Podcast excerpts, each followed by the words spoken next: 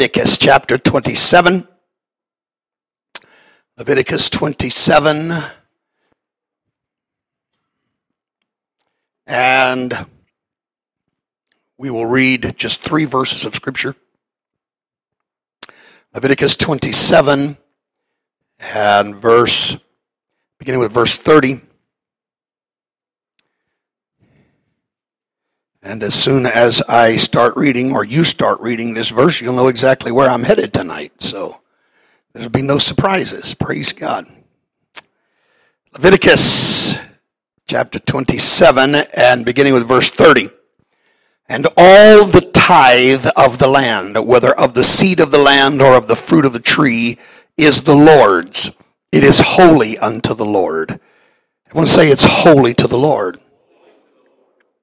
That means it belongs exclusively to Him. It is His personal possession. All right? It is set apart for His use only. It's holy to Him. Verse 31 And if a man will at all redeem aught of his tithes. Um, I'm not going I don't have time to get into this tonight, but it's interesting that God said, look, if you, uh, if you owe God something and you don't give him what you owe him, here's what he said. He said, he shall add the fifth part thereof. Now, I had a discussion with a man a few years ago. He kept telling me a fifth part was 5%. But anyone who understands basic math understands a fifth part is not 5%. A fifth Oh, some of you don't understand basic math. Okay. One fifth is is uh, is actually twenty percent. That's that's that's pretty large interest rate there. Um, verse 32 and concerning the tithe of the herd or of the flock even of whatsoever passeth under the rod the tenth shall be holy unto the Lord. Again, I don't have time to really deal with verse 31. Just suffice it to say, God's trying to make it to where you don't try to get around this. He, you know, if you set, it's like somebody said about Obamacare the first year that it was passed, that the, the, the fine was less than the cost of the insurance for many people, so they'd rather just pay the fine. Well, God wanted to make sure that the fine wasn't less than you know, you didn't want to get by with it. First time I went to Zimbabwe in, in 2001, the missionary told me that speeding tickets were $5. So as you can imagine, people are driving 90 miles an hour, 100 miles an hour. Uh, you know, you get stopped, it's only $5. Let's just go on. You get to where you want to go, unless you have an accident in the process. But God was just reiterating how important this is to Him when he said, if you need to redeem it, if you need to try to do something about it, he said, well, I'll let you, but you have to add to it.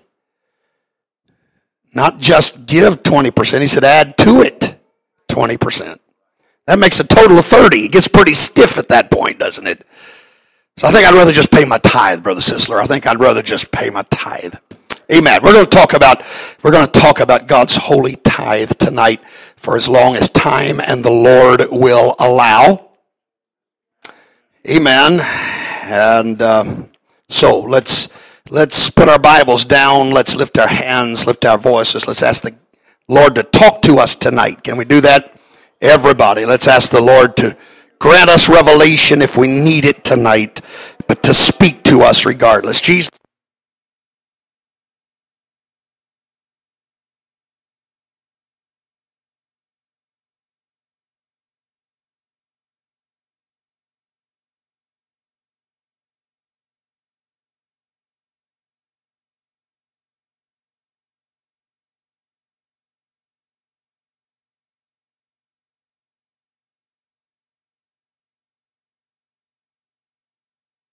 Thank you. We thank you in Jesus' name. Praise God. Praise God. Praise God. Amen. Amen. God bless you. You may be seated. I'm, I am going to have to kick this into overdrive tonight so that we don't have to go into overtime. Praise God. Hallelujah. So please, please follow along. In fact, if you have a pen and paper, I don't normally encourage you to take notes, but I'm going to have to move so quickly tonight. There are going to be verses that I don't have time to read. I'm going to have to just give you the reference. My recommendation is don't try to take extended notes. Write down a reference if necessary, and then go back and listen to the recording. And that way you can stop it when you need to to make notes but uh, and you'll have the additional scripture references already ready. Praise God. Now, when we begin to talk about tithing, one of the first things that comes up is people have throughout the years said to me, "Oh, that was under the law. That was under the law. We're no longer under the law." And uh, I, I really, and I don't have to keep saying this, but I don't have time tonight to show the entire fallacy of that argument. Suffice it to say, if we're going to throw the law out, we're going to have to do away with a whole lot of scripture. And Jesus himself said, I didn't come to destroy the law, but I came to fulfill it. Now, I'm going to tell you, this is what you need to understand. First of all, you need to understand that tithing was established before Moses' law. This was not something that came under the law of Moses. This happened long before Moses ever arrived on the scene. So, um, it, it was established before the law of Moses and it did not end at Calvary. Uh, first of all, and, and Brother Jared, you, you, may have to skip through some of these verses, so let's just, just kind of uh, roll with me here. But in Genesis chapter 14, um, let's just read verse 20. This is Abraham with Melchizedek, the king of Salem. Uh, Genesis 14, verse 20. And blessed be the Most High God, which hath delivered thine enemies into thy hand, and he gave him tithes of all. And Abraham gave to Melchizedek a tithe of all the spoil he had just won in battle. So Abraham paid tithes. This was 420 years before the law of Moses existed. 420 years before the law of Moses. Tithing didn't start with the law. Now, I would also bring to your attention Abraham was a tither. Abraham practiced tithing. With that in mind, listen to Jesus' words in John 8 and 39. They answered and said unto him, Abraham is our father. Jesus saith unto them, If you were Abraham's if children, you are Abraham's children, you would do the works of Abraham. You would do the works of Abraham. You know, if, if I had more time, I might have everybody get up and sing, Father Abraham had many sons. Many sons had Father Abraham, and I am one of them.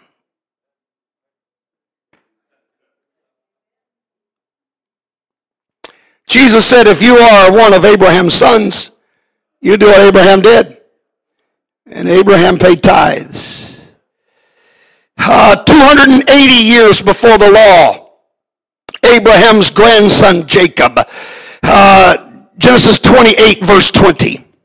And Jacob vowed a vow, saying, If God will be with me, and will keep me in this way that I go, and will give me bread to eat and raiment to put on, so that I come again to my father's house in peace. Then shall the Lord be then shall God, the Lord be my God, and this stone which I have set for a pillar shall be God's house. Uh huh. And of all that and of give, all that thou shalt give me, I will surely I will surely give the tenth unto thee. That's what tithe means, one tenth. I had, in fact, in the early days of our efforts in Africa, I had a man, one of the preachers, tell me one day, he said, You know, I've learned that a tithe doesn't have to be 10%, it's just whatever you give to God. But, no, that's like saying baptism can also be sprinkling. Or that's like saying blue can also be red. No, no words mean things, and tithe means a tenth. So you can't say tithe means whatever I want it to mean. That's called an offering.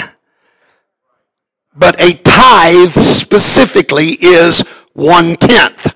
Abraham did it Jacob did it. Jacob was 280 years before the law.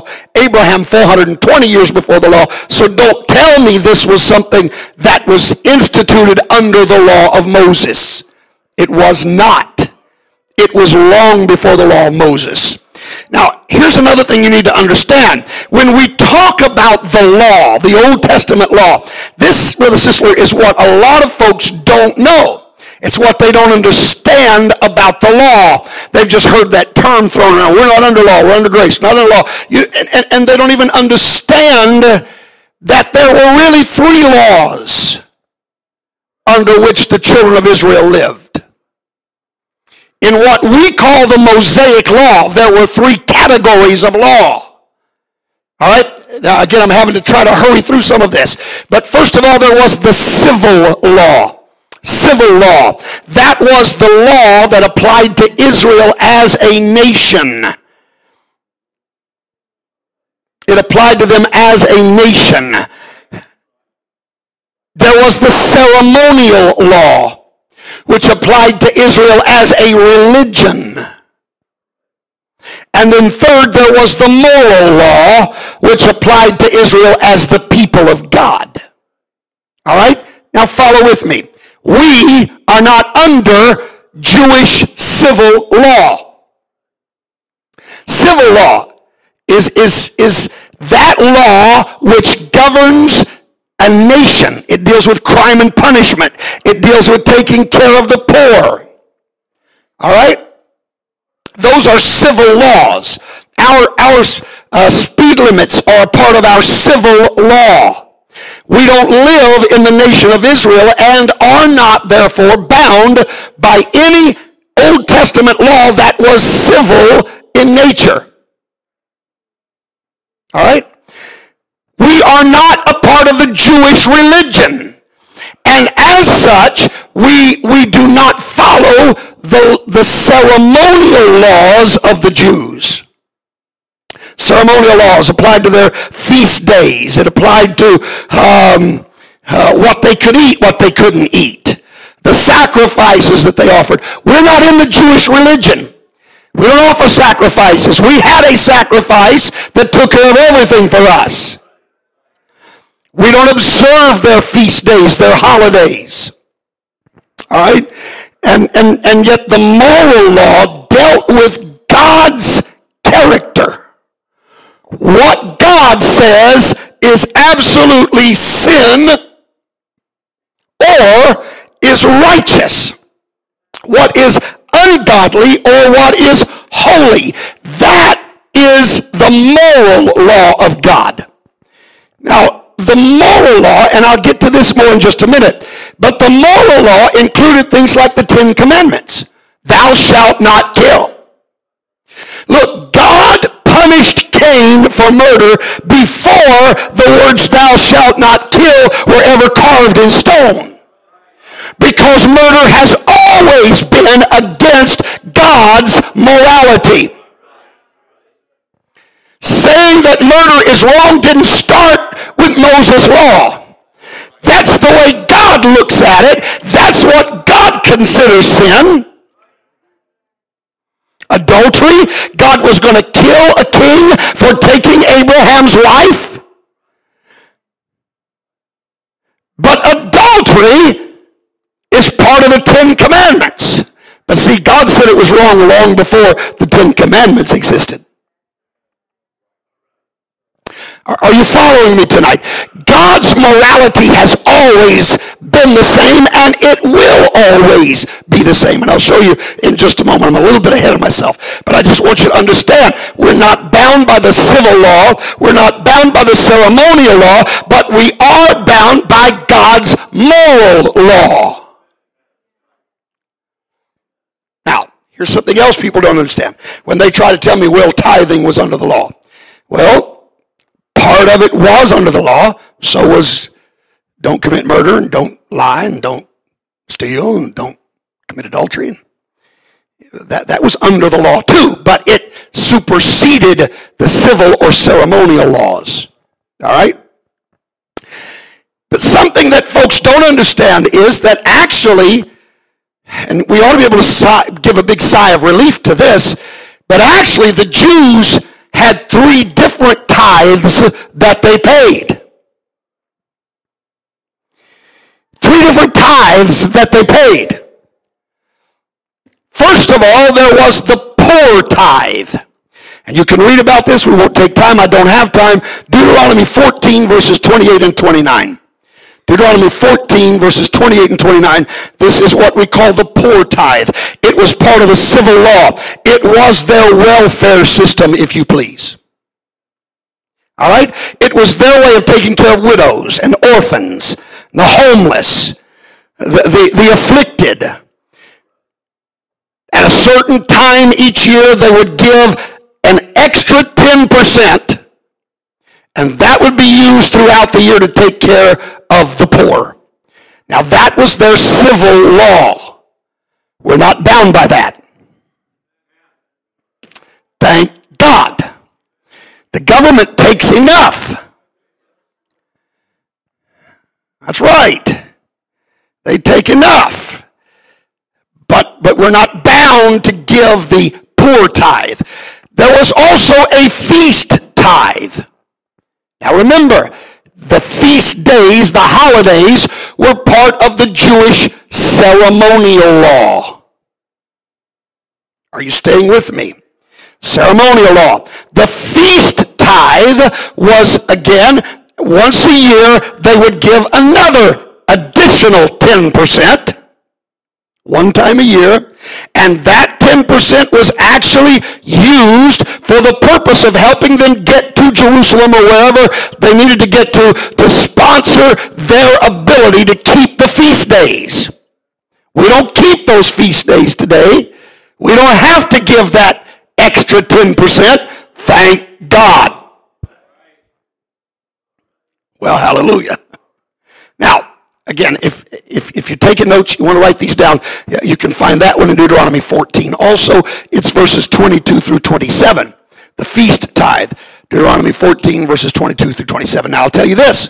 If you go back and read those verses, which I don't have time to do tonight, but you go back and read them. So I want you to write them down. What you're going to find out about both the poor tithe and the feast tithe, that a portion of both of those went to the Levites. While they're collecting their 10% for the poor, they took a portion of that out and gave it to the Levites. Because the Levites had to give their time fully to the work of God. They weren't earning an income secularly.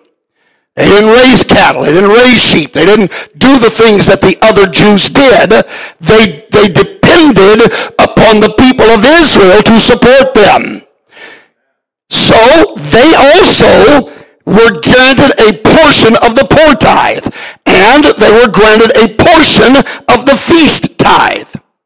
But the third tithe, now again, one is ceremonial, one is civil. There are three laws, remember? So there is a tithe that falls under the category of God's moral law. And that's what we call the Levitical tithe the Levitical tithe. And, and it was, as I said, a part of God's moral law. It began before Moses. It did not end at Calvary because it is determined by God's sense of morality. Now, the reason that we call it the Levitical tithe is because it was dedicated wholly to the, the livelihood of the Levites. That was its only purpose. It served no other function. 100% of that tithe was to support the Levites. That's the way they lived. Now, um, God's morality never changes. God's, he said, I am the Lord, I change not. So if God, eh, this is why I tell you, when you go back and read the scriptures, and, and this is something some of you that are fairly new, you really ought to take the time to go back into the Old Testament and look at things that God says are abominations to him. Now don't get confused. For instance, God told the Jews that pork would be an abomination to them But that was part of their ceremonial law. Clean and unclean animals, part of their religious ritual. We don't live by that today. But if you can find in the scripture something that God says is an abomination to him, that never changes. Witchcraft is said to be an abomination to God. God still hates it today as much as he did in the Old Testament. Homosexuality is an abomination to God. He hates it as much today as he did in the Old Testament. All right, so so you go back and you do a search for those things that are abominations. Now again, be sure that you find out to whom was it an abomination.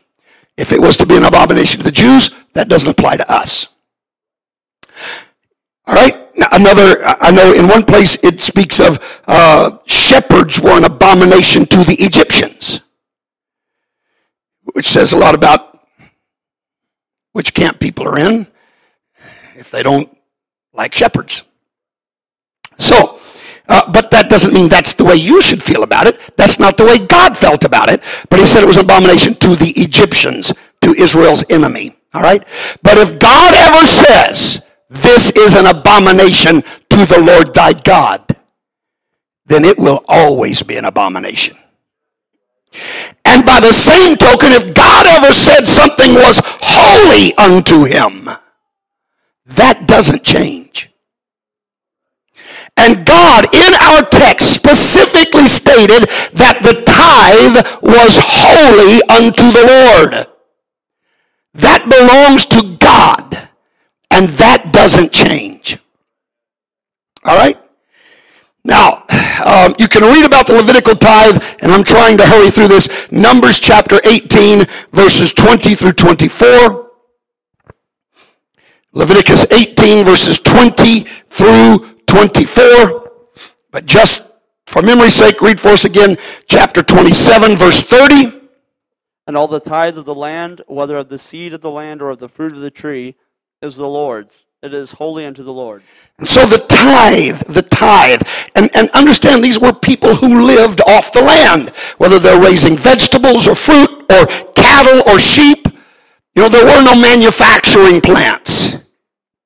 So when God said the tithe of the land, he was saying the increase of your labors. And all of that, no matter what it is, all of that, a tithe of it belongs to God. It's His. It's His. All right? Now, um, there are some things, and again, I wish I had more time, but I've got, I've got to get somewhere. Some things we need to understand about the Levitical tithe. Write down Second Chronicles chapter 31, verses 4 through 12. I won't read that passage.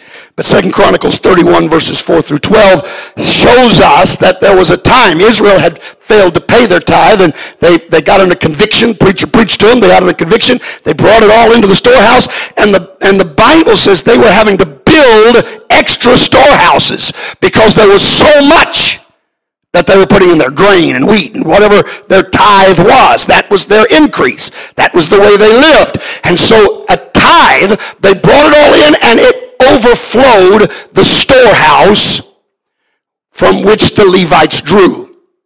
But God never told them, quit giving. The church has enough. See, unfortunately, we've had people who say, well, you know, the church is doing well, which if you think that you ought to sit down with the secretary and help her pay bills. Um, but people look at things, say the church is doing well, I don't have to give. It's never predicated upon need. It is predicated upon the fact that God said it's His. And so they literally put it in a storehouse and kept it until they would need it. They didn't give it back to them and say, oh, no, no, no, no, you keep this. They didn't do that. They they kept it until it was needed. Now, having said that, it was at the Levites' discretion. And I can assure you, if those Levites had half a heart, and I believe some of them did, at least half a heart, um, there were times when they no doubt did hand it back to those that were in need. There were times that they did help those who needed the help. All right? So, so it's not saying that it's wrong to do that. It's saying that God never commanded them to do that. God didn't tell them they don't need to do it. In fact, I have, I have, um, I, heard a, a, pastor say one time somebody went to him and said, Pastor, I just can't afford to pay my tithes this week and I don't know what to do. And the pastor said, Well, don't, don't keep your tithe. Go ahead and, and give. And, and it was hard for them to do it, but they did. The pastor then turned around, wrote them a check for the same amount. But this way, he said, you've cleared yourself with God. You didn't do it because you're getting it back. You did it because you knew God wanted you to do it. So if, if they decided to give it back, that's not wrong. Okay? Just want to make sure everybody understands. But it's not a command from God, and we don't give based on whether or not the church needs it. We give because God requires it. Okay? Second, first of all, it's never predicated upon need. Never. Never. Did it, it didn't, didn't matter whether it was needed or not. It just belonged to God. Secondly, it was never used for building projects and those kinds of things, not by order. Now, again, if the Levites wanted to give towards that, they could. But that's not what God designed this for. God had another way of taking care of those things. And if we have time, we'll get to that later tonight. But you can write down Numbers 18. Um, well, we read that a while ago. Numbers 18, 20 through 24. Again, it was exclusively for the livelihood of the Levites. That was God's purpose for it. Nothing else fit within the purpose. If they were going to erect new buildings, if they were going to maintain the buildings, if they're going to do repairs, those things were paid for exclusively by free will offerings that went above and beyond the tithe. And again, we could show all this in Scripture if I had time. I'm just trying to, to show you something. Now, I will tell you this. When I say the tithing was for the livelihood of the Levites, understand not all Levites were priests. I hope you know that.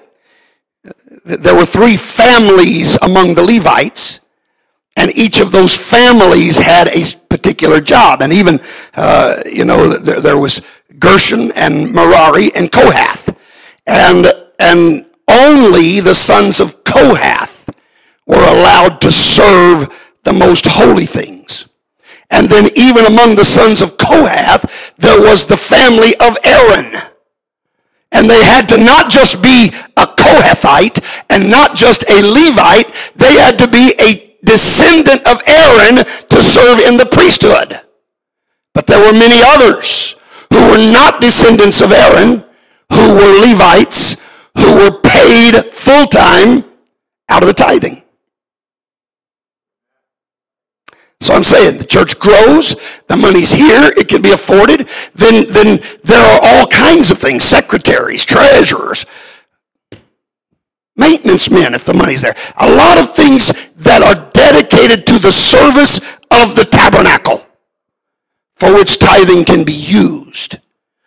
But it was specifically for those of the tribe of Levi. Now, let's move on to another area here. We talk about tithing being under the law. I've told you it was before the law. It also continued after the law. Some people have told me that tithing is not found in the New Testament anywhere. I beg to differ with you. The New Testament does deal with tithing, and we're going to show you. In fact, Matthew 23, 23. Woe unto you, scribes and Pharisees, hypocrites. Uh-huh. For you pay tithe of mint. You pay tithe of mint. And, eh, and yeah. And cumin. Yeah. And have omitted the weightier matters of the law. Right. Judgment, mercy, and faith. Right. These ought you to have. These done, ought ye to have done. And not to leave. And not leave the other undone. Now, look at this. See, a lot of folks will say, well, Jesus said the weightier matters are judgment, mercy, and faith. Yes, he did. They are weightier matters. But he also said, don't leave the other undone. Jesus gave, and what's he talking about? He said, You're faithful in paying your tithes, but you're not treating people right. He says, if this is the Riggin revised and highly opinionated version, he's saying to them, start treating people right, but don't quit paying your tithes. Now that's the command of Jesus. We can't get any stronger than the direct words of Jesus himself. If Jesus said to do it, then we better do it. Hallelujah. Now, I've had people say, oh, well, yeah, he said that, but he said it to the Pharisees. So are we going to discount everything Jesus said to the Pharisees? If we are, then we can't preach John 3 and 5 anymore. Because there was a man of the Pharisees named Nicodemus. And Jesus told Nicodemus, you got to be born of water and spirit. He said that to a Pharisee, but we still preach it today. Somebody said, well, it was said before Calvary. Yeah, well, if we're going to throw away everything Jesus said before Calvary, we're going to have to cut out the four Gospels. Why am I wasting my time preaching and teaching on Matthew and Mark? We can't throw out what Jesus said before Calvary.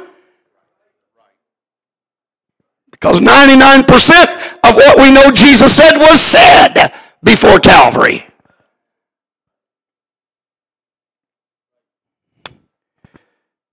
Hallelujah. But this is not the only time Jesus addressed it. Matthew 22, verses 19 to 21. Show me the tribute money. And they brought unto him a penny. And he saith unto them, No, no, no, wait a minute, wait a minute. Start out, start out again. Show me the tribute money. Show me what? The tribute money. Show me the tribute what? What? So what's the topic here? Money is the topic. Now, tribute, you understand, was the was was their word, Bible Times word for taxes. Show me the tax money. All right? And they brought unto him a penny. Man, taxes were sure cheap back then, weren't they? All right. Read. And he saith unto them, Who is this image and superscription? They said unto him, Caesar's. All right, now listen to this. Then saith he unto Then saith he unto them, Render therefore Render therefore unto Caesar, unto Caesar, the things which wait a minute, Caesar's. unto Caesar what? the things The things. What things? He's talking about money. Give Caesar the money Caesar is owed. In other words, pay your taxes. Give Caesar the money that belongs to Caesar and and unto God unto God. things that are God's. Now, what's the topic? Money is the topic. So give Caesar his taxes and give God his tithe.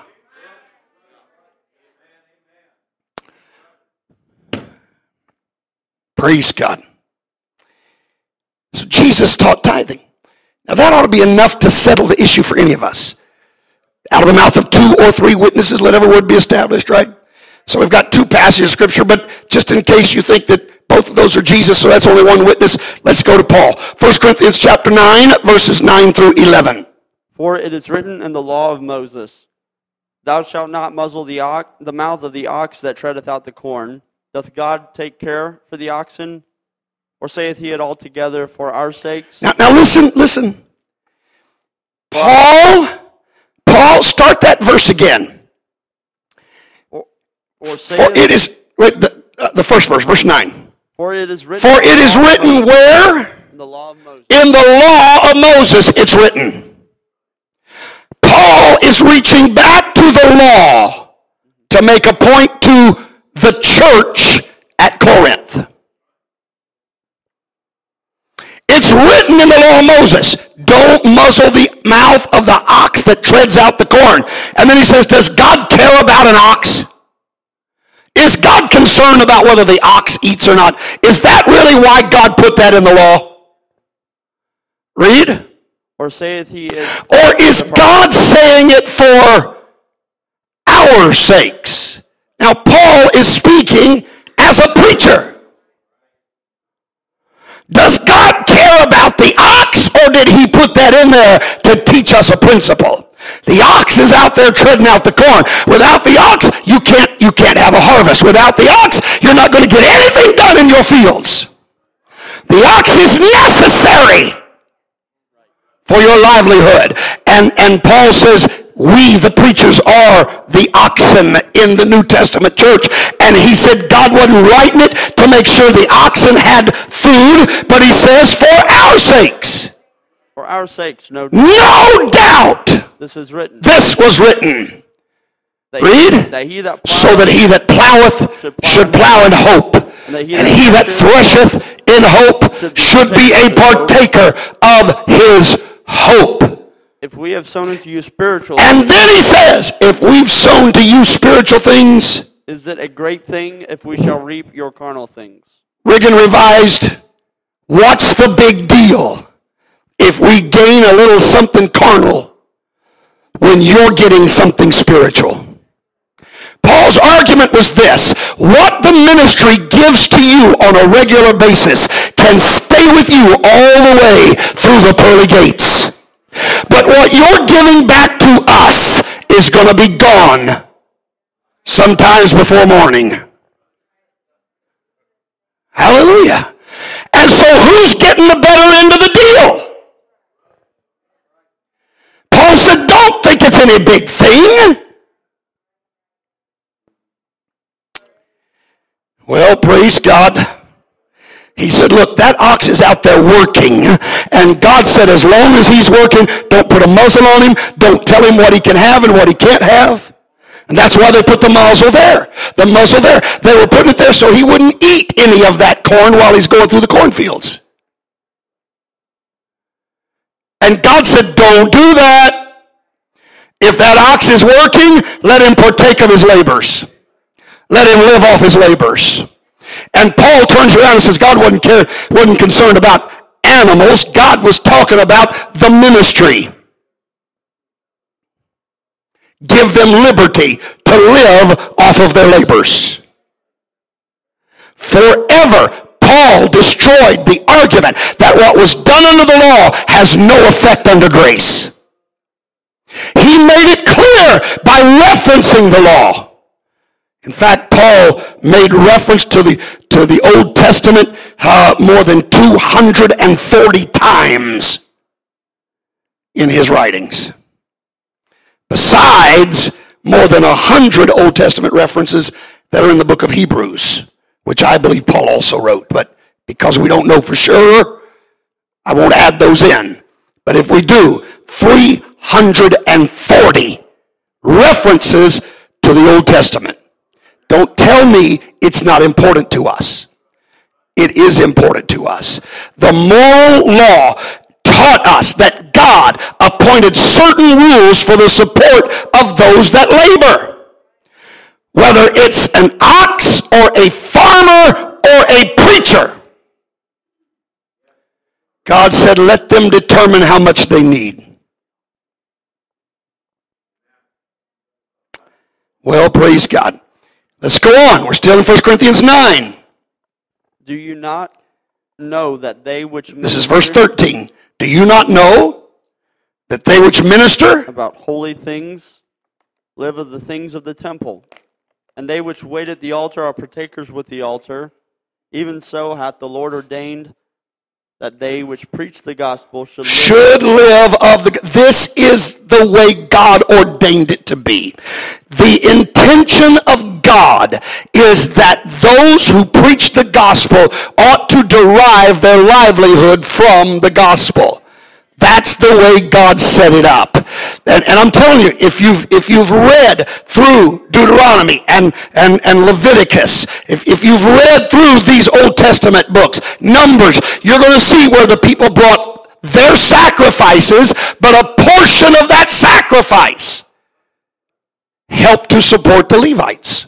It was the way God determined it. God said, I don't want you. This is what we talked about it the other night when, when Peter said, Look, it's not meet that we should leave the Word of God to serve tables.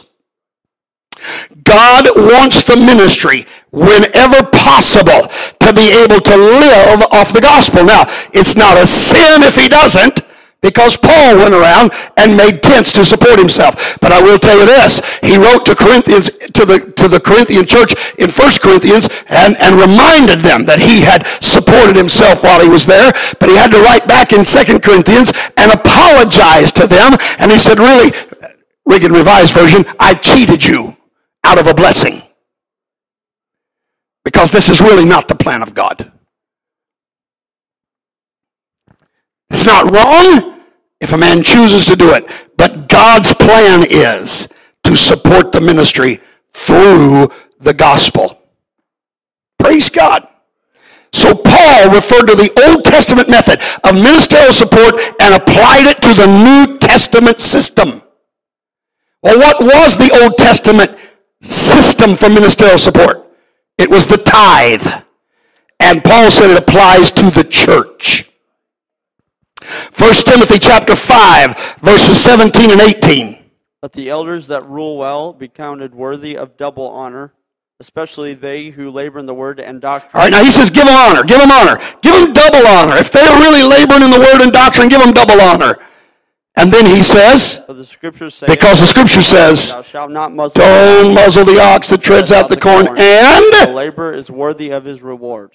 Oh, the laborer is worthy of his reward. Now, I don't know why the King James translators did it this way, but if you go to Luke chapter 10, verse 7, you see where Jesus said these words. And in the same house remain, eating and drinking such things as they live. Now, he's saying when you go, you're going in to, to, to take the gospel into a new city, somebody invites you in their home, go ahead and go into the home. Let them support you, let them take care of you.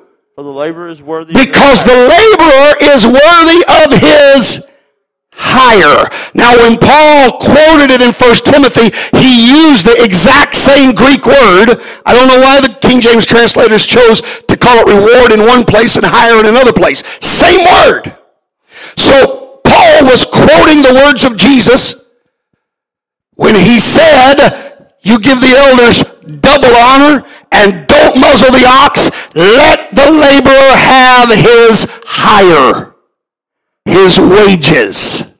That's what the word means. All right? So he just took another direct quote from Jesus and applied it to tithing. Praise God. I know we're not running the aisles like we were when we were singing, but I hope you're getting a hold of something tonight. Amen. Now, Paul, again, let's go to Galatians chapter 6 and verse 6. Let him that is taught in the word communicate unto him that teacheth in all the good things. All right, communicate. The word communicate here doesn't mean talk to him, doesn't mean, mean send him an email or a text. The word communicate in the original Greek has a totally different meaning. It literally means to share. Let him that's taught share with him that teacheth. Here is the Amplified Bible. Let him who receives instruction in the Word of God share all good things with his teacher, contributing to his support.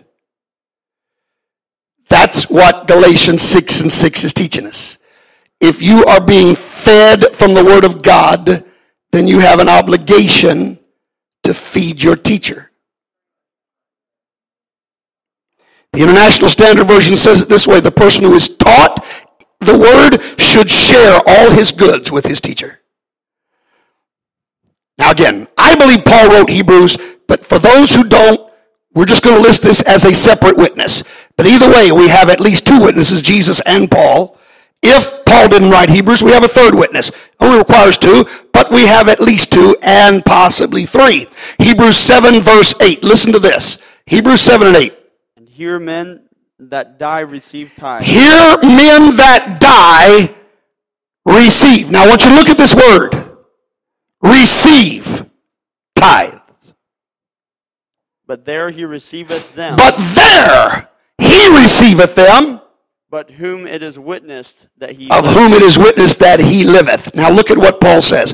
This is New Testament times. And Paul says, right now men are receiving tithes.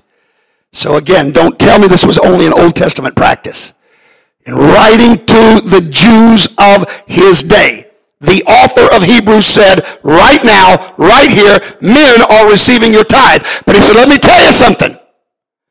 It's not really the man that's receiving it, but the one that ever lives is the one who's really receiving it. When you give your tithe, you're not giving it to the preacher. You're giving it to God. Hallelujah.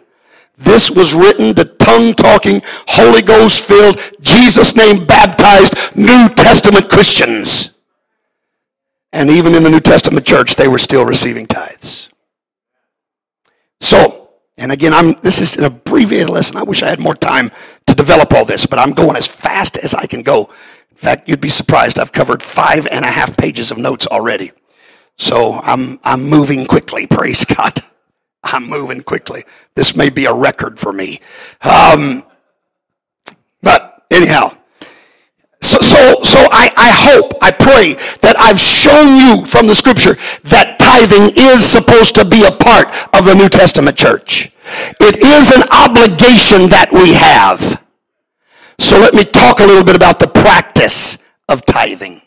First of all, Malachi chapter 3, verses 8 through 10. We've already established tithing is a part of God's morality. Therefore, what we read in the Old Testament about tithing still applies to us today. Malachi 3, verses 8 through 10. Will a man rob Will a man rob God? Yet ye have robbed me. Yet you have robbed me. But you say, But you say, Wherein have we robbed thee? How have we robbed you, God? In tithes and offerings. And God said, You robbed me in tithes and offerings. Read. You are cursed with a curse, for ye have robbed me, even this whole nation. Bring ye all the tithes into the storehouse, that there may be meat in mine house, and prove me now herewith, saith the Lord of hosts. If I will not open you the windows of heaven and pour out a, pour you out a blessing, there shall not be room enough to receive it. Let, let me tell you something. Let me tell you something. Folks say, I can't afford to tithe. I'm telling you, you can't afford not to. I want you to understand that 90% with God's blessing is going to go a lot farther than 100% under God's curse. Well, and, and if I had time tonight, I'd tell you stories of people who didn't pay tithes and they didn't get to keep it either. I, I, I will tell you this one very quickly. Elder Davis told the story of his dad, who was always a faithful tither. But one week he got his paycheck and he sat down and he said, It's just not there. If I, if, if I buy any groceries for the family, if I do anything, and, and I think at the time he, he had a good job, and I think, I, I don't know, I, I'm trying to remember, but I think it was something like um, maybe $100 a week or something. I, I think that's it's a good number if it's not the accurate one. $100 a week is what he was making, and uh, which was pretty good back in those days. But but um, $100 a week. So he sat down. And he said, "I don't, I, I, don't have it. I can't do it this week." And for the first time in many years, he said, I, "I just can't. I can't afford it." The next day, he got up, got ready to go to work. Transmission fell out of his car. Cost him ten dollars to get it put back in. Uh, and he realized, you know what? If I if God's not going to get it, he's going to make sure I don't keep it either. And I'm telling you the reason that some folks struggle is because they're not giving God what belongs to God. God said this, prove me. Prove me, put me to the test. Try it, see what happens. Let, let me Malachi says you are robbing from God. All right, I'm, I'm going to move on. Then I'm going to, I want to give a little illustration here. 1 Corinthians chapter six, verses nine and ten. So if you rob, if you steal, that makes you a thief, a robber, right? A thief. Okay, you steal, you're a thief. Listen to what Paul said, writing to the church, 1 Corinthians six, verses nine and ten. Know ye not that the unrighteous The unrighteous shall not will inherit not inherit the kingdom of God. but not be not Be deceived. not deceived, Neither fornicators, neither fornicators, nor idolaters, nor adulterers, adulterers, nor effeminate, effeminate, nor abusers of abusers of themselves with mankind, nor thieves. nor, nor what? Nor what? So if I steal from my brother, I'm not going to heaven. How much worse is it if I'm stealing from God?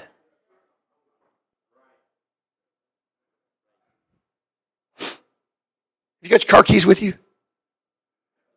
All right. I've used this example so many times, but we got folks here that haven't seen it, so the rest of you bear with me. Keys are so weird anymore. I'm I'd never guessed that was a key if I just 10 years ago if I'd have seen this laying around, I'd have never guessed it was a key. I thought it was a pill box or something. But anyhow. Now, now look. This is a nice uh, Camry, right? It's what? It's an Avalon. All right. And what year is it? 2013 Avalon. Very nice. I've had the privilege of riding in it a time or two. Not very often, but once in a while he humbles himself enough to let me get in. Just, I'm just making sure you're awake, all right? Not him, you. Uh, he's got to stay awake to read. But it's it's a nice it's a nice and I'm going to tell you something. And I, I said this Sunday night, Brother Jared preached such a tremendous message Sunday night. I'm telling you, the Holy Ghost used this young man. I, I was so proud of him. I told him, I said, I couldn't be more proud of you if you're my own flesh and blood. And that's the way I feel about it. So I'll tell you what, I want to do more than just words. I want to show you my appreciation. I am giving you the key to a 2013 Avalon. Wasn't that great? Didn't I do something really wonderful? You don't act impressed. I didn't give him anything. I returned to him what was already his. Now, don't put him away too soon. Now, sorry, Brother Jared. I just can't afford to give you this back, so I'm going to drive it for a while. Now things have changed.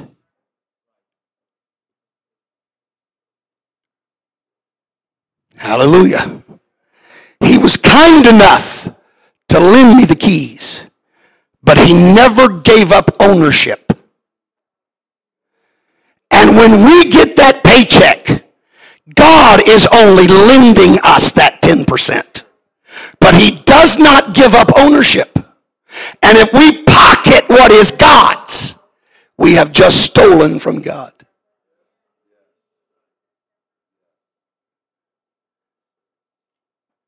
And I'm going to tell you, when I do have to borrow something from somebody, I want to get it back to them as soon as possible. And I sure want to do that if God's the lender. Well, praise God. But I'm telling you, now, if I reach in my pocket, oh, I don't have my keys, so I can't do it. If I reach in my pocket and give him the keys to my truck, that's a different story. I've actually given something. I love him, but not that much.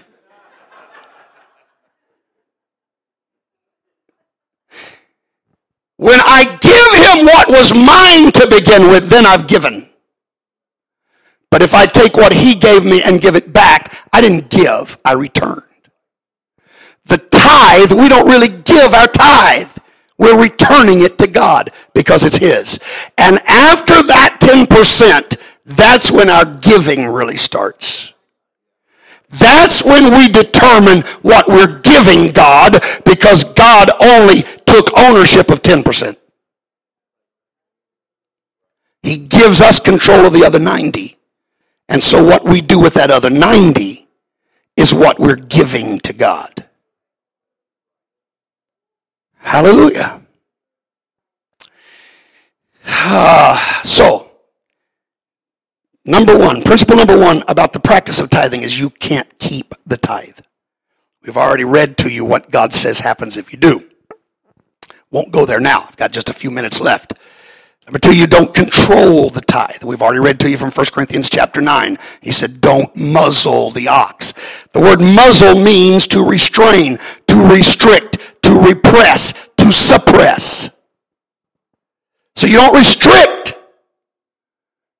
ox can get. You leave that to the oxen God. Hallelujah.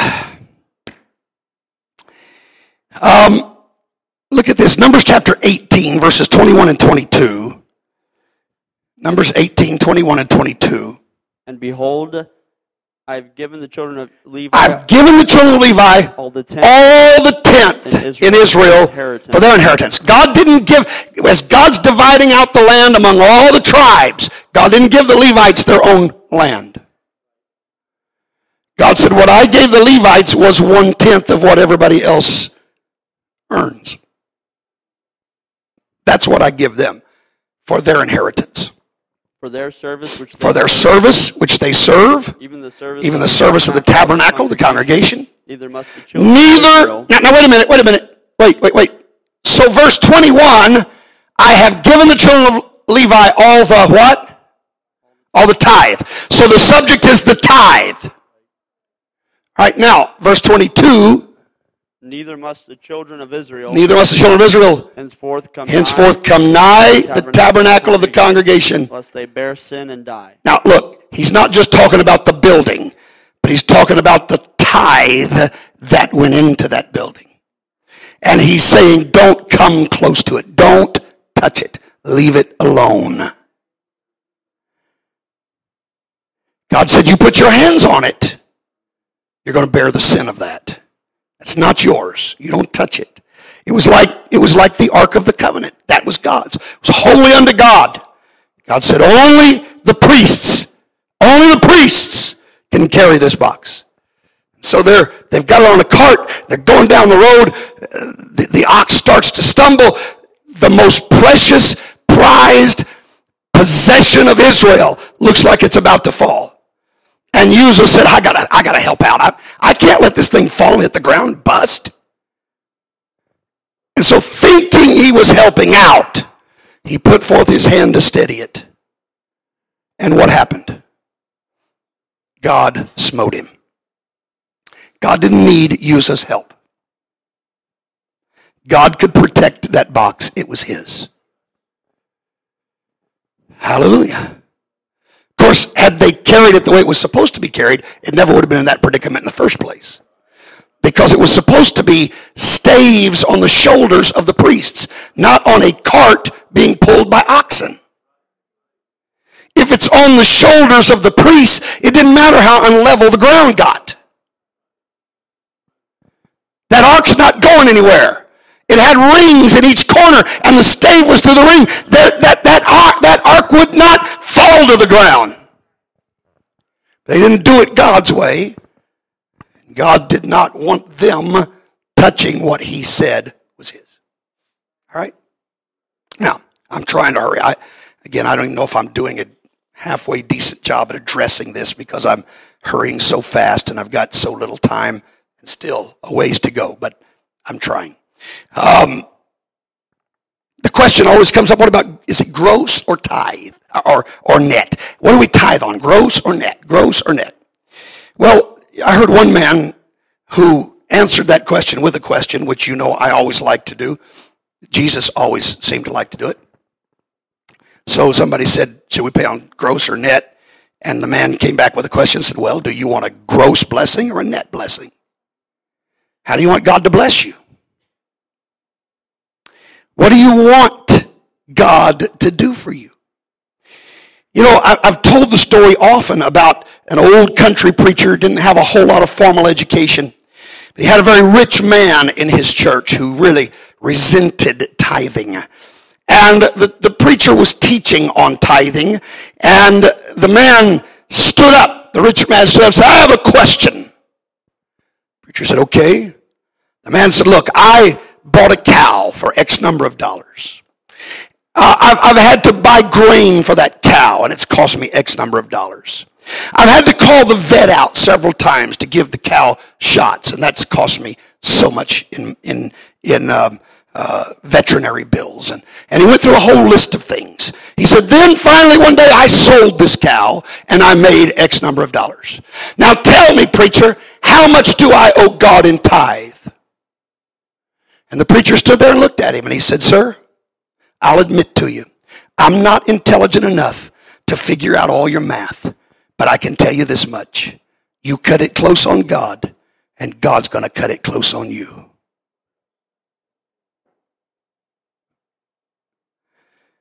As for me and my house, I've just always felt better tithing on every dollar that comes my way. I can't prove that from the scripture. I, I, I, I, but this much I know. God said we should tithe on our increase, on what we're increased. And here's what I want to tell you. You take a job, and they tell you on that job you're hiring in for $10 an hour. That's what you agreed to. Now they're going to take certain percentage out for taxes and certain part for social security and certain part for uh, insurance or whatever else.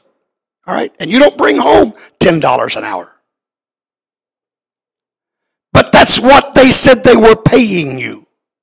And when Uncle Sam figures his percentage, he doesn't figure it on what you're taking home.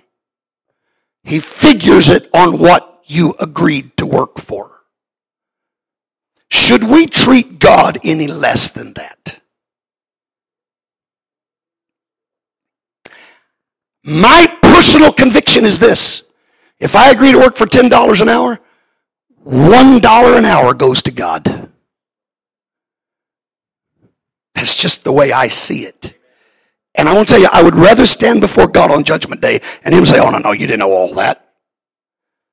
That's all right, God. I just gave it to you as an offering and I was glad to do it. Than to have God say, You know, you didn't give me everything that was mine.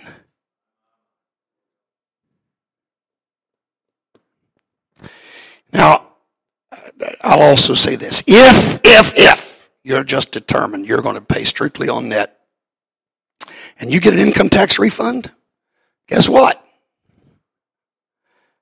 You just got some of that back that you said was not income. Well, it all of a sudden became income, didn't it? Of course, you know, anymore with earned income credits and all these things. Um, first time, I think, just about since I've lived in Kansas, this year I actually got a tax refund from the state of Kansas. But it was through, I don't even know what. I don't even know how I did it. But I did. And it was more than what I paid in. So you know what I did? As soon as I knew that money was in the account, I wrote God his check. I wrote him a check for the tithe, and I wrote him a check for offering. Because, because that was income to me. I didn't pay that in. You get back more than what you pay, that's income.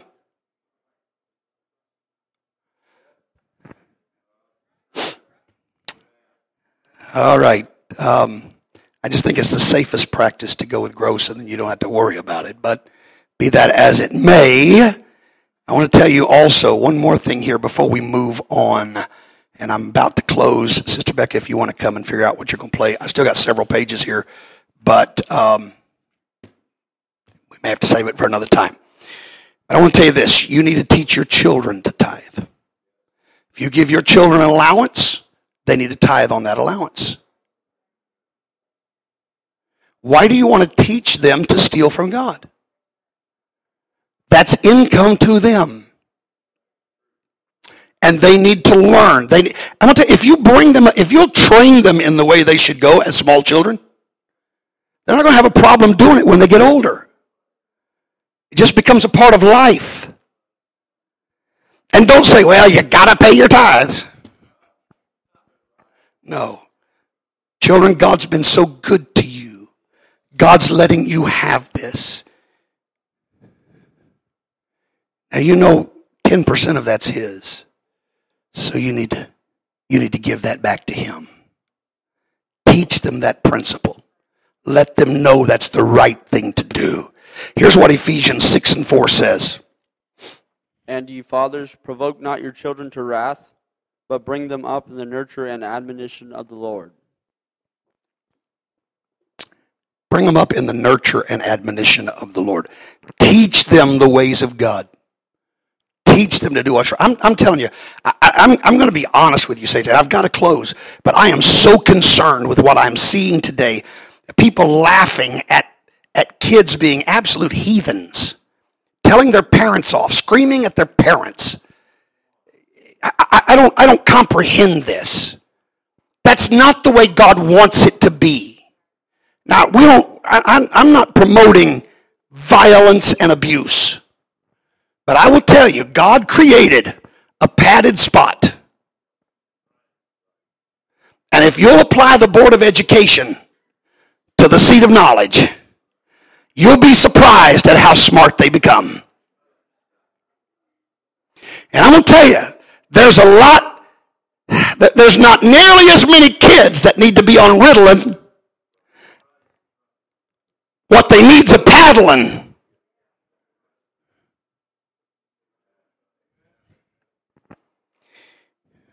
I'm not saying there are not some that have genuine situations. I'm just telling you, I think most of it is a lack of discipline.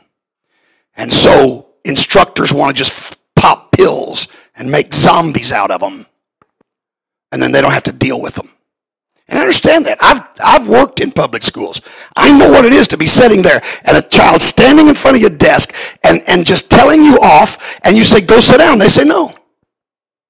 You can't touch them. We had a phone on the desk. I had to call the principal. So I've, I've told this child repeatedly. He said, he refuses. He's making a scene in front of class. I can't even go any further. Principal comes in, and he's a big, tough guy, and you know, he looks real stern. He says, You go sit in your seat and don't you do this again. Yes, sir. He goes and sits down. As soon as the principal's gone, here he comes again. I've been there, I've seen it. My heart goes out to teachers today. Really does. I understand their hands are tied.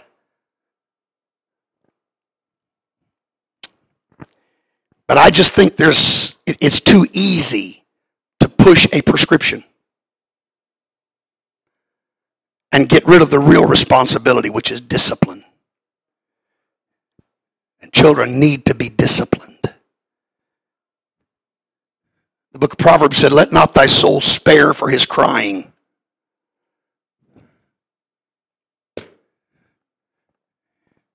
Reagan Revised Version, he's saying, I don't care if he acts like he's going to die. He's not going to die. He's going to live a whole lot better. Learn to be a respectable citizen. Teach them what's right. Train them in the nurture and admonition of the Lord. I wish I had more time. I, I would love to take you through a lot more. I, I said, you know, when you give above and beyond the tithe, that's when you start giving. That's how the church really is supported. As I said, they, they didn't they didn't build buildings through the tithe. They didn't maintain buildings through the tithe. They did it when the people gave above their tithe. Luke 17:10. I'm trying to catch a few of these very quickly. Luke 17:10. So likewise ye. Get this, get this. So likewise ye. When you shall. When you've done all those. All that is commanded you, you've you've made a hundred percent on what God requires. But here's what He said. Say we are unprofitable. You need to say we're still unprofitable. We have done that which was our. Because all we've done is what's obligated.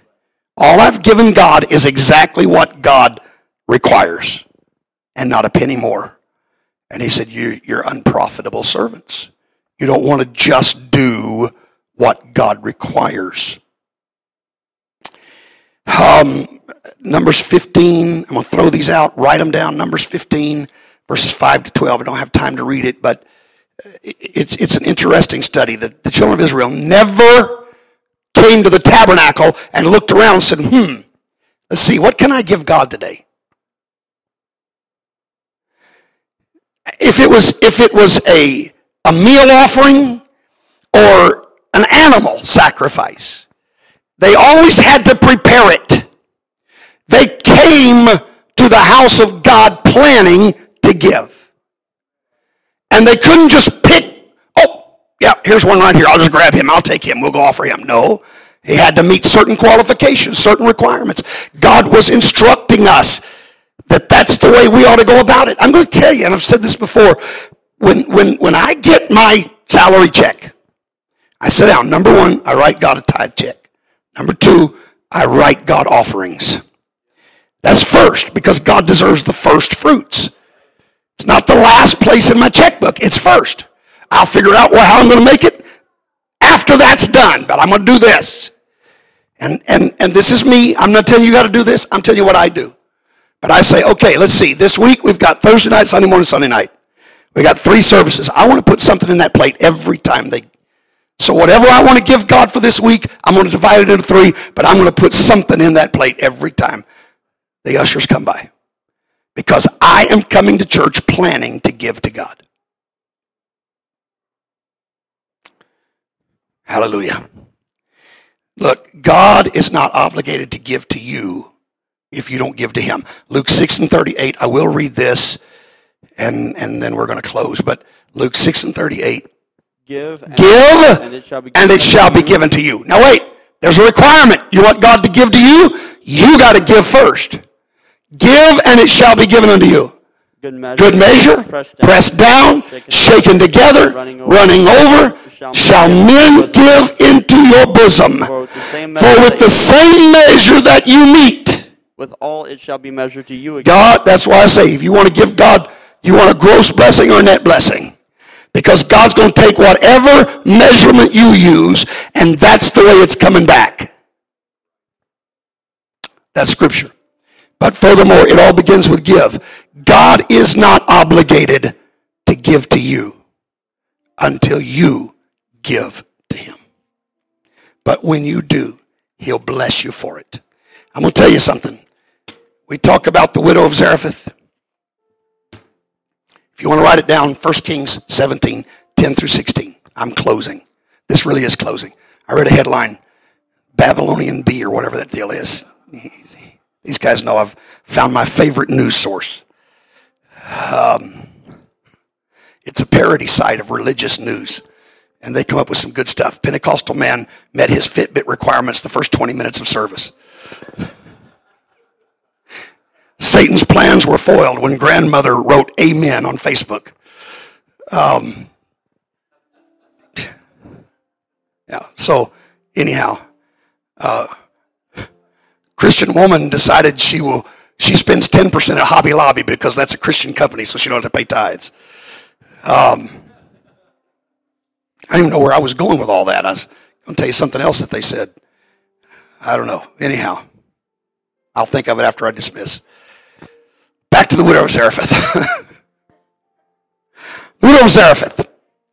Um, we talk about how here was a woman that during a time of absolute famine, she never wanted. Now, personally, I don't believe that her barrel stayed full. I don't believe the cruse of oil stayed full. I believe every time she went, she got the last. But when she came back the next time, it was the last again. And God just met the need. I don't think God gave her an abundance. It's what I've often said. Jesus said, Pray, give us this day our daily bread, not give us today a bakery. Why people start praying over the sweepstakes and all this other stuff. God's going to make me rich. And I'm telling you, it's one of the worst things, honestly. In Africa, it's crazy. Everybody's blessing everybody else that God's about to give you a million. God's about to prosper everything you do. All your money. You're going to be rich. You're going to. And this has been going on for years, and none of them are rich yet. And I keep telling them, when are you going to realize it ain't working?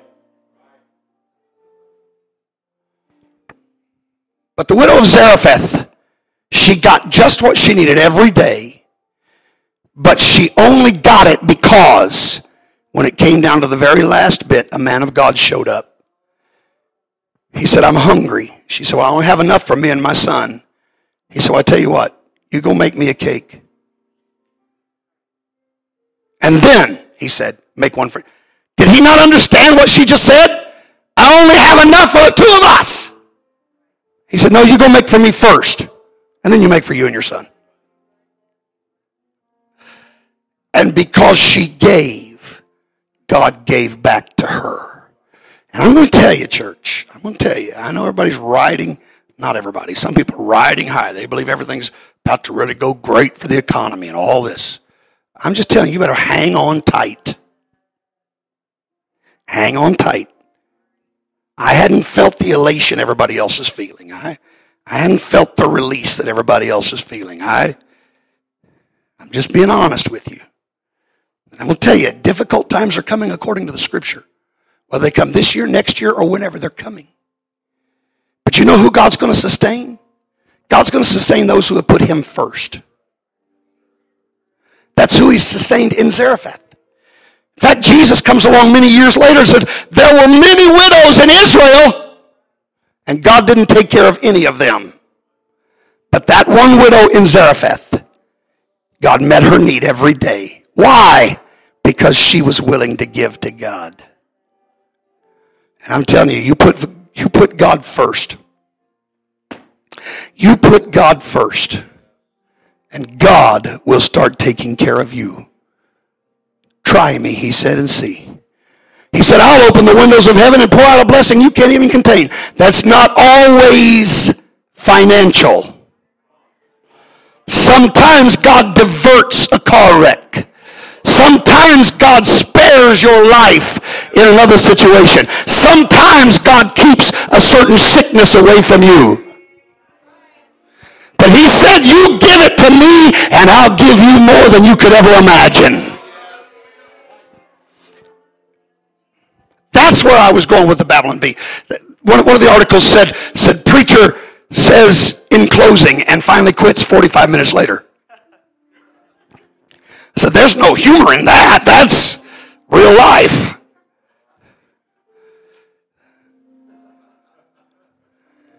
I'm not talking about me, Brother Merriman. I'm talking about you.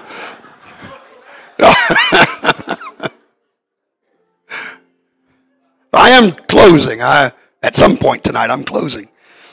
Uh,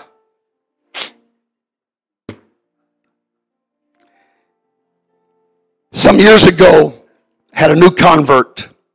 The church where I was pastoring at the time, we were having a missions conference that weekend. We brought in a home missionary and a couple of foreign missionaries. Had a big missions conference that weekend. This lady was a brand new convert, hadn't been in church hardly any time. And I had told the church all weekend long, I said, now Sunday night we are receiving an offering, and I want you to give sacrificially to help the missions uh, efforts and, and, and do something. Let, let God speak to you. Pray about it. Do something. Sunday afternoon, that new convert called me, and she said, Brother Regan, I don't know what to do. She said, God spoke to me. I know He spoke to me and told me to give a $1,000 for missions. She said, But here's the problem. My husband, who was not in church, she said, My husband said, I can't.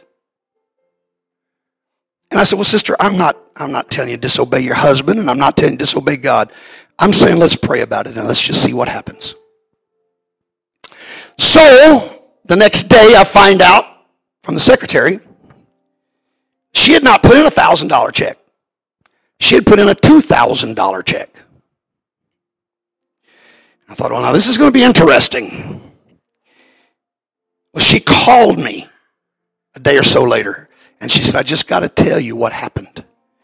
She said, after we hung up, said, my husband came in and said, he looked at me and said, you really believe God told you to give a thousand dollars?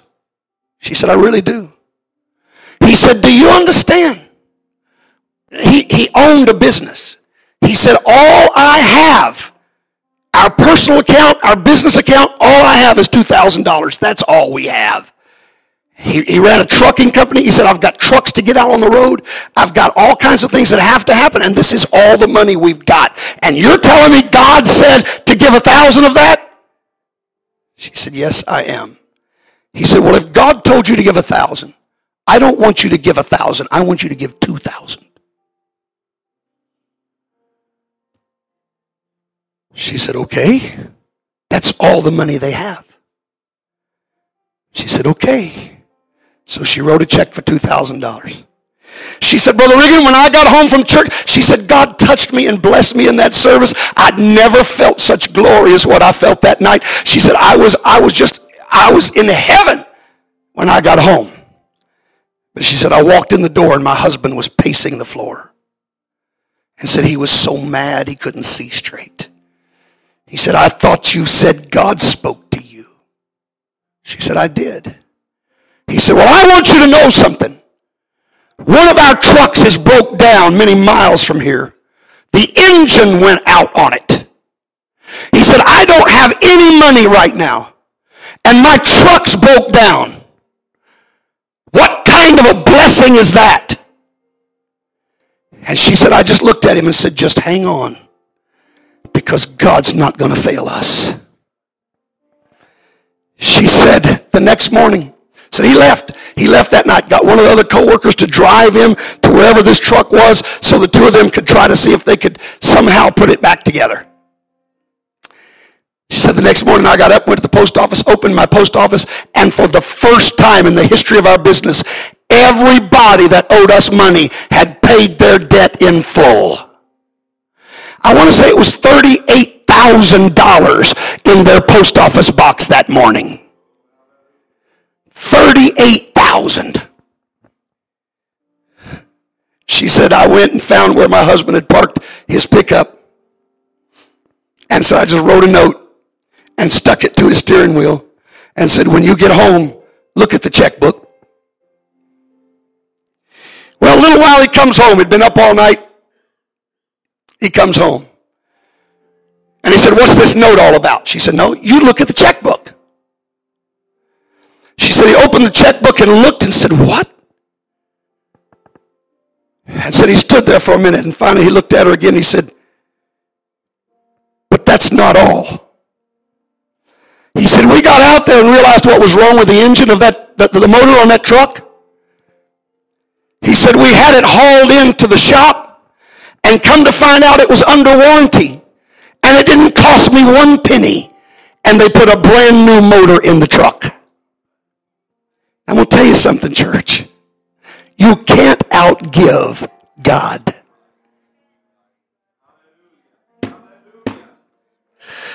And you can't out tightwad him either. God will bless you and God will take care of you when you put him first. Well, hallelujah. Let's stand. Let's stand. Let's stand. I'm not going to keep you 45 minutes after I said I'm closing. I want to do what God wants me to do. I want I, I just I just want to please him. And I'm telling you church, I'm telling you, yes, we've had tough times. I could tell you sob stories of when we had no food. I had three young children at home. We had two boxes of macaroni and cheese in the cupboard, and that was it. No money. I've been there. I know what that is. But I'm going to tell you, in every situation, I have kept God first. And I also know what it is without telling anybody, without calling anybody, to have a preacher drive up to my front door, pop his trunk, and start unloading boxfuls of groceries. I didn't say a word to him. Nobody said a word to him except God. But when you're faithful to God, God will be faithful to you. Let's lift our hands and love him right now, can we? Let's love him. Let's love him.